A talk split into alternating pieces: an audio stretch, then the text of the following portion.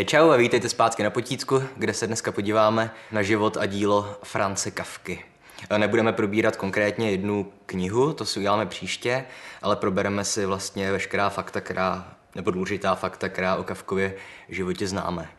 Protože já sice občas ve videích zmiňuji, že při interpretaci díla eh, mám radši ten, tu strukturalistickou metodu, to znamená soustředit se jenom na to, co je napsané v textu, ale v případě France Kafky to tak úplně nejde, protože zkrátka, když známe detailně Kafkův život, tak nám to potom pomůže při interpretaci jeho děl. Takže dneska uděláme výjimku a probereme si celkem důkladně život a i charakterové vlastnosti autora.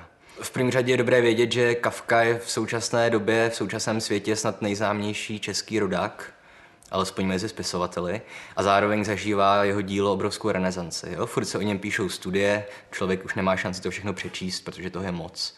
Jo, vydávají se jeho deníky, vydává se jeho korespondence, dokonce i některé jeho obrázky, grafiky se objevily. A kdykoliv mluvíme o, o Kafkovi, o jeho díle, tak se neustále opakují slova jako paradox, ambivalence, nepochopení, neporozumění, kontrasty a tak podobně. A opět tohle nacházíme v jeho díle i v jeho životě, jak si teďka ukážeme. Olomoucký bohemista, básník a germanista Radek Malý to shodnul moc hezky, když řekl, že eh, Franz Kafka měl problém se světem a svět má dodnes problém s Francem Kafkou. A zajímavé taky je, že jak ta jeho díla jsou otevřená spoustě interpretací, protože ten vypravěč jich nikdy jakoby nedá na nic důraz, nikdy neřekne, co je důležité, tak Kavku si všichni přivlastňují. Když jsem si připravoval tuhle epizodu, tak jsem si na YouTube našel nějaké přednášky.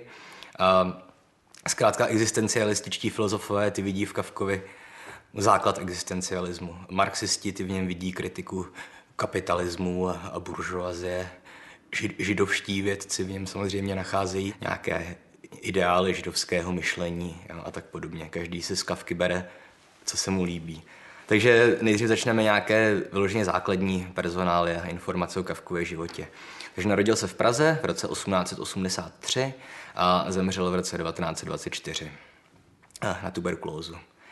A samozřejmě měl rodinu, opět jeho rodina je velice důležitá, protože se pak promítá i do jeho díla. V první řadě jeho otec se jmenoval Hermann, nebo teda původně Hermann, byl to samozřejmě žid německý, ale hlásil se k české, české národnosti, takže se sám sobě říkal spíš Hermann. A zkrátka my víme o Kavkovi, že jeho vztah s otcem byl, jak jsem říkal na začátku, problematický a ambivalentní. Tady se je důležitá jedna věc, která často se probírá v současné době. V roce 1918 nebo 17 napsal Kafka dopis svému otci, který nakonec se k tomu otci nedostal, ale to není důležité. A kde zkrátka udělal takové shrnutí jejich vztahu a ten otec z tohohle dopisu France Kafky nevychází příliš dobře ale zároveň je nutné vědět, že oni měli spolu jako seriózně vztahy, akorát byli z úplně odlišných světů. No, otec byl obchodník a očekával od syna, že převezme obchod po něm a že samozřejmě zařídí vnuk, vnuky, kteří zase povedou dál ten rodinný biznes, zatímco Kafka byl typický spisovatel, který, že myslitel, kterého takováhle práce v obchodě vůbec nezajímala. A zároveň taky Kafka je k tomu otci trošku nespravedlivý. Jo. Pravda je, že Kafka byl hodně citlivý. On tam jako největší trauma ze svého dětství uvádí nějakou situaci, kdy prostě v noci jako křičel a zlobil na rodiče a ten otec ho za trest vystrčil na venek na balkon a nechal ho tam pár chvil zavřeného. Jo. Což samozřejmě, jako dneska by se to asi uznalo jako fyzický trest, ale na konci 19. století si myslím, že to není nic, co by člověku měl způsobit celoživotní trauma. Že? No, eh, kromě otce měl samozřejmě matku, to je jedno, eh, měl dva starší bratry, ty oba umřeli ještě v dětském věku, takže Franz vlastně byl ten dědic, nejstarší syn. A kromě toho měl tři mladší sestry. Nejdůležitější pro nás bude sestra Otýlie, které obvykle říkal v korespondenci Otla. Opět vyšla edice jeho dopisů sestře Otle. No, všechny tyhle tři sestry, jak se dalo očekávat, tak skončily potom v koncentračních táborech a nepřežili. A tohle se týkalo vlastně všech žen důležitých v Kavkově životě. Tak, takže tolik asi k rodině. Um, potom samozřejmě u Kavky se neustále otřásá, otřepává to, že měl komplikovaný vztah k ženám. A celkově v jeho životě měl čtyři vlastně snoubenky, ale nikdy se neoženil. První byla Felice Bauerová, nejznámější asi případ Mileny Jesenské, rakouské novinářky českého původu, která Oni se vlastně setkali jenom asi dvakrát v životě, ale přesto byli na sebe zamilovaní, ale důležité je hlavně to, že Jesenská přeložila vlastně první eh, Kavkovy texty do češtiny. No, první české překlady Kavky jsou od Mileny Jesenské. No a poslední láska Kavkova života byla polská židovka s krásným jménem Dora Diamantová. A s tou by to asi bylo bývalo dopadlo, ale bohužel jí Kavka de facto doslova zemřela v náručích. Tak, e, další velká nejasnost a ambivalence a paradox v Kavkově životě spočívá v jeho národnosti. E, obvykle se používá ta fráze, že Kavka byl součást menšiny, která žila uprostřed menšiny. Byl to žid, jeho rodný jazyk byla Němčina, ale skoro celý život žil v Praze, takže v Čechách. A tady opět je problém s tím, že z tohle pak může pramenit nějaká ta vykořeněnost nebo pocit toho, že člověk nikam nenáleží, což se opět promítá i v Kavkově díle. Jo, a tohle, tohle bylo hlavně proto, že ještě za Rakouska-Uherska se ta rakouská vláda snažila Židy co nejvíc germanizovat, co nejvíc poněmčit a taky de facto uměle stavěli do nějaké opozice vůči Čechům. Jo, takže to třeba fungovalo tak, že Židi museli mít německá příjmení, jo, protože většina Židů jsou klonové a, a mají všechna tato jména. A případně pokud se třeba dva Židi chtěli vdát a oženit, tak museli prokázat znalostí Němčiny. Jo. Takže tohle vedlo k tomu, že oni zkrátka všichni uměli německy a učili své děti německy. Což pak vedlo k tomu, že v Čechách žijící Židi vlastně nemluvili většinou česky, nebo mluvili česky, ale jejich rodnou řečí byla Němčina. A z toho důvodu i Kafka, přestože, jak jsem říkal, měl velice silný vztah k Praze a česky se naučil výborně, našli si i nějaké jeho české texty, tak zkrátka napsal většinu svých děl v Němčině. A teďka se dostáváme do situace, do jaké národní literatury vlastně Kavku zařadit. Kde psal německy, ale Němec to nebyl tak úplně. V Německu nežil, nebo žil, ale jenom rok. Jo. Někteří čeští autoři, třeba editoři naší eh, olomoucké učebnice Panorama české literatury, tak ty normálně řadí Kavku a ostatní německy píšící pražské eh, rodáky do české literatury. Jo, tohle je samozřejmě diskuze, stejně tak, co si počít s Meldem Kunderou. Jo. Je to český spisovatel, je to francouzský spisovatel, je to obojí. Jo, ale opět, i co se týče národnosti, tak u Kavky vlastně je těžké to určit. Samozřejmě etnicky to byl žid, ale zároveň jeho rodina jak bych to řekl, byla vlažná nábožensky. Jo, otec, když byl sčítání lidu, tak se otec Kavky nenechal zapsat jako židovské národnosti, ale jako Čech. A zároveň do synagogy chodili, ale tak jako párkrát za rok. Jo, to je něco jako dneska, když my se dostaneme do kostela jenom kvůli tomu, že se na, nějaký náš kamarád nebo kamarádka nebo příbuzný žení nebo vdává v kostele, případně jdeme na štědrý den na půlnoční, spíš protože si chceme poslechnout hudbu, než protože by nás zajímala ta liturgie. No, takže stejná byla vlastně pozice Kavkovy rodiny ve vztahu ke, k židovskému náboženství. Na druhou stranu sám Kavka později, když dospěl, tak začal se tímhle tématem docela zabývat a přidal se i k sionistickému hnutí. To byla vlastně skupina židů, takových těch radikálnějších, co požadovali založení vlastního státu, že jak se jim to po druhé světové válce podařilo. A Kavka dokonce uvažoval i o emigraci do Palestiny. E, co se týče Kavkova vzdělání nebo práce, tak Opět vychodil základní školy i gymnázium v Němčině no, a potom studoval práva. Ta práva dokonce dostudoval, ale uh, nebavilo ho to. Což je na druhou stranu dobře, protože při přednáškách místa by poslouchal, tak si do učebnic kreslil obrázky. Díky tomu se nám dochovala některá výtvarná kavková díla, taky celkem pozoruhodná. Ale ta práva nakonec dostudoval a potom pracoval v různých více či méně úřednických pozicích. No. Pracoval v nějaké továrně, pak samozřejmě známá je ta jeho to jeho angažma v nějaké pojišťovně. A tady narážíme na jeden takový první z předsudků, které trošku komplikují výklad o Kavkovi. Protože o Kavkovi se většinou říká, že on nesnášel svoji práci a že ho to ubíjelo a tak dál. Ale tohle skutečnosti není pravda, jo, protože se dochovaly různé autografy, jeho původní texty, které naopak dokládaly, že Kavka pracoval výborně a že ho to evidentně bavilo. Jo. Dobrovolně dělal přes časy, přestože už v roce 1923 umíral na tuberkulózu, tak odmítal si vzít invalidní důchod a opustit práci.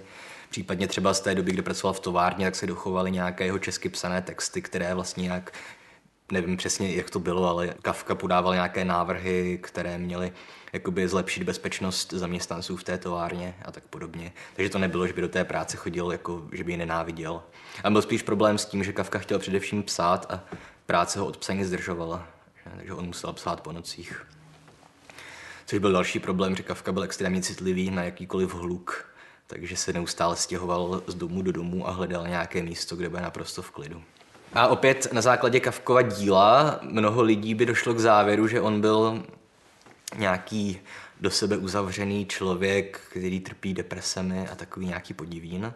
Ale opět tohle je všechno jiné pravda. Bylo to přesně obráceně. Kafka byl, měl spoustu přátel, z nich nejznámější je samozřejmě Max Brod.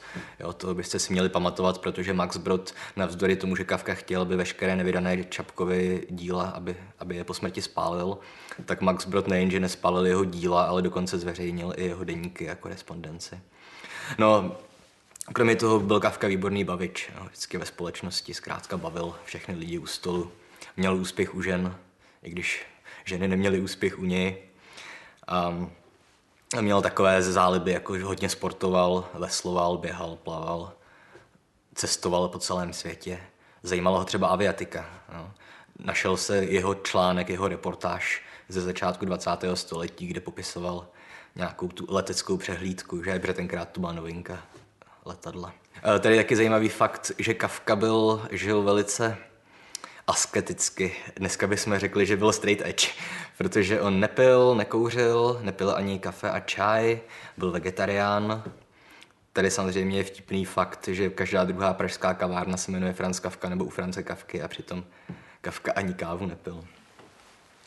Každopádně eh, Kafka hodně vybočoval z takového toho stereotypu, který máme o spisovatelích, nebo hlavně o těch prvorepublikových, jo, jako byl třeba Nezval, takový ti rozšafní chlápci, který přes den sedí v kavárně Slávy, kouří cigarety a sepisují nějaké básně a večer diskutují o hospodě s kamarády, spisovateli a filozofie a pijí víno a pivo. Jo, tak tohle Kafka byl přesně pravý opak toho, co my si obvykle myslíme o spisovatelích. A jak říkám, byl to víceméně otevřený optimistický člověk, bavič. Když se teď podíváme na, na jeho dílo, tak všechno to, co jsem teďka říkal, tak se do něj nějakým způsobem projektuje. Um, v první řadě je téma, jedno ze zásadních témat, nebo spíš motivů v uh, Kavkově díle je despotický otec. No. A tady samozřejmě, zkrátka pokud známe Kavkův dopis otci a víme, jaké měly vztahy, tak nás to jako svádí k tomu, abychom tohle usouvstežňovali, jo? abychom říkali, že motiv despotického otce se v Kavkově díle objevuje z nějakých jako rodinných důvodů. Je to možné, je to jedna z interpretací. Ale třeba ve slavné povídce Ortel, že to není ten s mešitou, ale tam jde zkrátka o to, že protagonista té povídky se chystá napsat svému příteli do Ruska a říct mu, jak se mu dobře daří v životě a pozvat ho na svatbu a jde to sdělit svému otci, který leží nemohoucí v posteli a najednou ten otec se ukáže jako úplně se změní jeho charakter, vstane z té postele a začne tomu synovi říkat, jak je vlastně neschopný a nic nedokázal a že by měl radši zase na toho jeho přítele, který žije v Rusku a končí to tím ortelem, že ten otec mu řekne tomu protagonistovi, odsuzují tě k smrti utopením. No, a ten muž prostě jde a zabije se, skočí do Vltavy. Jo, takže tady je nějaký motiv prostě toho, jak on naprosto nedokáže se vzepřít tyranskému otci. A zároveň je tam i ten motiv té proměny, kdy ten otec toho nemohoucího starce promění v nějakou tu děsivou démonickou postavu. No. Další důležitý motiv je nějaká ta despotická byrokracie.